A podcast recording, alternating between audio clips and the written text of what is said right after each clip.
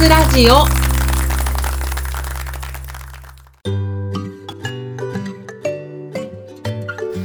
始まりました。聞くワイン和活ラジオ。この番組は3000円台のワインをこよなく愛する3000円ワインの民マスタヤがワインにまつわる活動である和活について論理に語る番組です。ワインが好きな方そしてこれから好きになっていく方に向けて、まるで美味しいワインを飲むように、美味しいワインの世界をお耳にお届けする番組となっております。はい。ということで、えー、若津ラジオ第14回。今日はですね、ちょっとワインを飲みながら収録したいなと思っております。はい。あのね、ワインの番組と目打っていながら、普段はなかなかワインを飲みながら収録することがないんですけれども、あの、これには理由があって、セラから勝手にワイン出して飲むと夫に怒られるからですね。セラに入ってるのはね、だいたい夫と二人で買ったワインなので、まあ勝手に出すとそりゃ怒られるよねって感じなんですけれども、たまにはこうやって一人でロンリーに飲む日もあるんですね。そうなると、ワインは家にたくさんあるのに、ワインを買ってくるっていう、ちょっとおかしな事案がね、発生するんですけれども、ちなみに今日はですね、これです。これですって見えないですね。あの、我ら庶民の贅沢な台所でおなじみ、成城石井さんで買ってきました。ペンフォールズクヌンガヒルシャルドネ2019をいただこうと思ってます。えペンフォールズっていうのはオーストラリアの大手生産者なんですけれども、えっと、私このシラーズの方、赤ワインですね、をいただいたことがありましてね、もう注いだ瞬間から立ち上るこうバニラの香り、そしてドライフルーツみたいな濃厚な果実味で、私の友達はこのワインのことをですね、ワイン界の家系って呼んでました。まあ、濃いんですよね。で、今日はですね、シャルドネっていうことで白ワインをいただきたいと思ってます。はい。開けますね。あの、スクリューキャップなので、不器用な私にも開けやすいですね。はい。スクリューキャップってね、この下のところを回すの知ってました？下のとこ回すと開くんですよ。あのね、前にスクリューキャップで指切っちゃったことがあるんですけど、あの、私、コルク開けるときも、あの、ソムリエナイフで結構指刺しちゃったりするタイプの人間なので、いや、スクリューでもダメかって思った覚えがあります。まあ、そんな話はいいんですよ。はい。じゃあ、ちょっと注いでいきますね。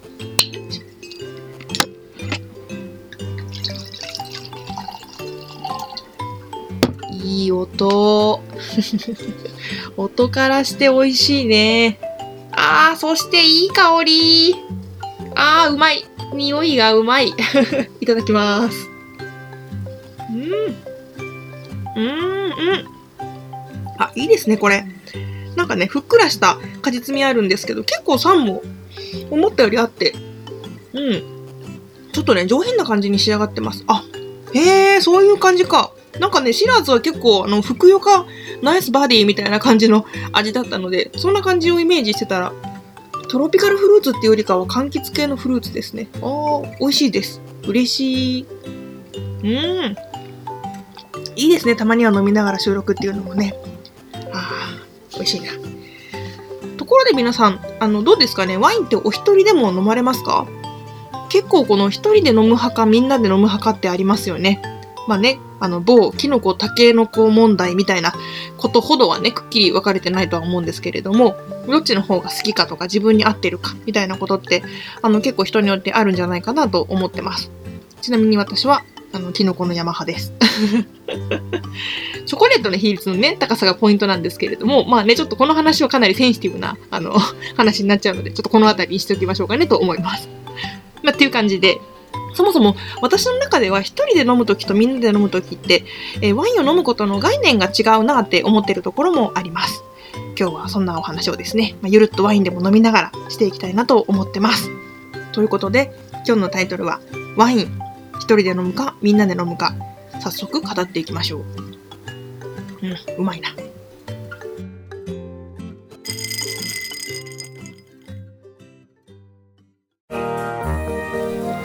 まずですね、私の普段の飲み方なんですけれども、えっと、夫と2人で飲むことが多いですね。でね、のっけからそもそもの前提をぶち壊すようなことを話し始める、まさかの若津ラジオなんですけれども、これはね、でもラッキーだったなと思ってて、同居家族と趣味が揃うことって、まあ、走行確率で起こるわけでも、あの、なかったりするじゃないですか。例えば、旦那さんはワインが好きで集めてるんだけど、妻的には、いや、昨日もワイン買ったやん、みたいなね。先にある方から飲んだらええがね、みたいなね。いや、もうね、ほんとその通りですよね。全ワインラバーを代表して謝ります。あの、その意見ごもっともです。ごめんなさい。なんだけど、あの、たまたま我が家はニーズが一致しているので、特に止める人もいません。ちょっとね、このところセラーが満車になってきてしまって、あの、外に据え置かれてるワインが増えてきたんですが、まあ、冬だからいっかとか言って、何にも解決しないですね。まあ、っていう感じで、私にとってはこの世で一番仲のいいワイン友達がうちの夫なもので、まあ、仲のいい安全な人と飲むワインっていうのは、そりゃもう楽しいだろうなと思います。ワイン誰かと飲むときに、この安全感って結構大事だなと思ってて、前にね、割と初対面同士、ワイン初心者同士を集めたワイン会をやったことがあったんですけれども、あの、一口目を飲んだ瞬間、シーンって、なんかの、場が静まり返ったんですね。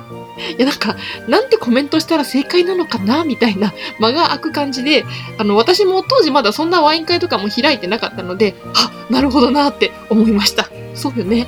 感想って言いにくいよねみたいな。まあ私もちょっとそんな言いやすい方じゃないもんな、みたいな、あの、思ったってことがあったんですけれども、あの、でもね、やっぱ誰かと飲むワインっていいですよね。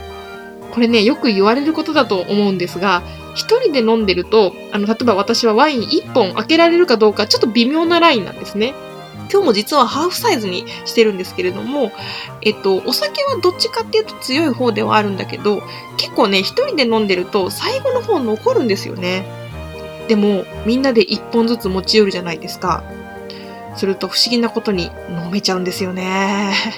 しかも気を利かせたどなたかがこう2本とか持ってきてくださってて、えー、そんなのありがとうございますとか言っていつの間にかなくなってるんですよね。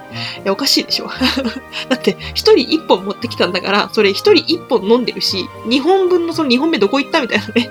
1本以上飲んでるやんって思うんだけど、まあでもやっぱ誰かと飲むとついつい飲んじゃうってことはあるかなと思います。そういう意味ではね、やっぱ誰かと飲むワインって大好きです。そもそもその場が楽しいからな。なんかワインってほんと不思議な飲み物だなと思ってて、ワインがあるとワインの話しちゃうんですよね。あの、うちで飲んでてもそうなんですけど、なんかこう、夫婦の会話が、まあ、ほとんど子供の話題みたいなことってね、あの、ご家庭によってはあるかなと思うんですけど、あの、いや、あれですよ、これだからどうってことじゃなくて、あの、二人が共有してる愛するものの話をしがちだと思うんですけれども、えっ、ー、と、我が家の場合ね、それがワインですからね。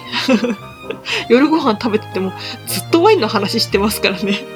今日とか昼に届いたあの LINE が昨日の酸味についての話なんだけどってワインの話でしたからね。大丈夫かなうち。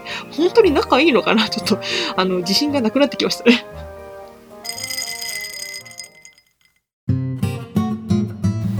ただね、誰かと飲んだ時に困ることがあるんですよね。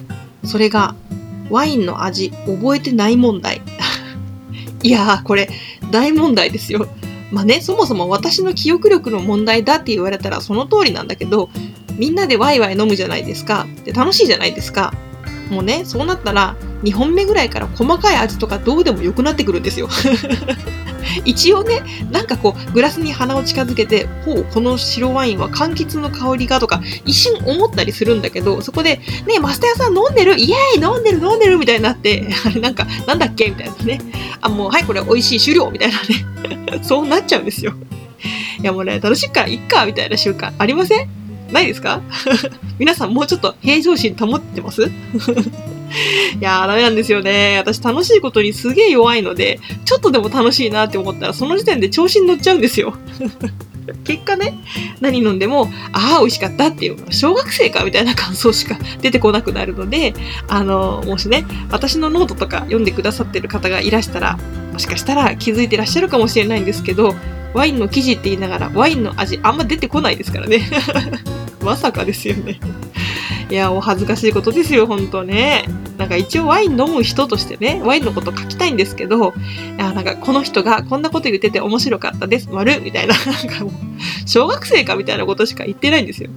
まあでもね、楽しかった証拠だからいっかとかね、こう自分に言い訳したりしてるんですけれども、そういうわけで、まあその高いワインとか、いいワインみたいなのは、なるべく落ち着いた気持ちの時に飲めるといいなとは思ってます。でもね、私としてはやっぱこれも誰かと感想を言いたいみたいな気持ちはあって、あの、じっくり一人でこう向き合うみたいなことよりは、少人数でもいいので、ゆっくり話しながらみたいな感じが、うん、好きかなとは思ってますが、そもそも高いワインを開ける機会が少ないので、えー、あんまり経験したことがないっていうか、えー、ぜひそんな機会があれば、あの、マスターを呼んでください。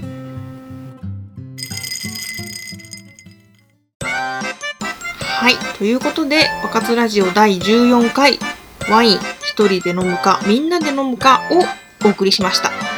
一人で飲んでも美味しいし、みんなで飲んでも美味しい。いやー、ワインって最高ですね。楽しいも満たしてくれるし、寂しいにも付き合ってくれる。今日は皆さんにお付き合いいただき、いい夜になりました。ちょっともう一杯飲んでおきましょうかね。い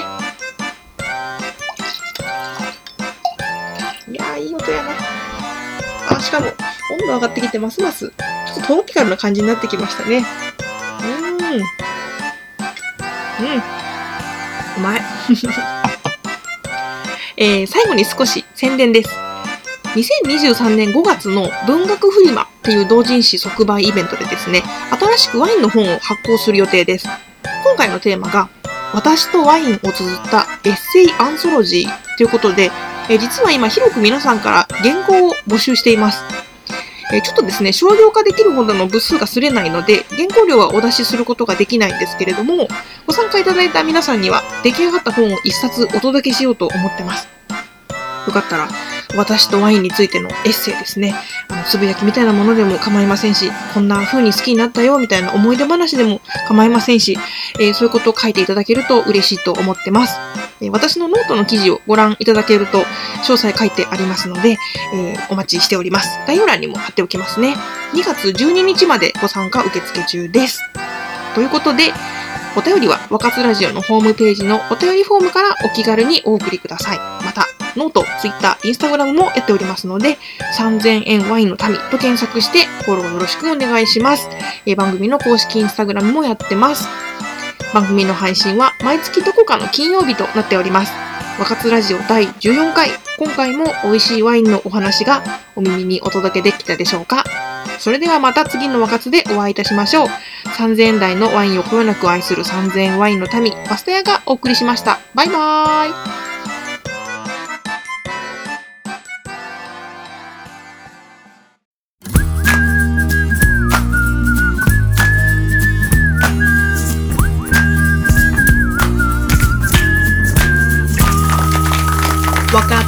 ラジオ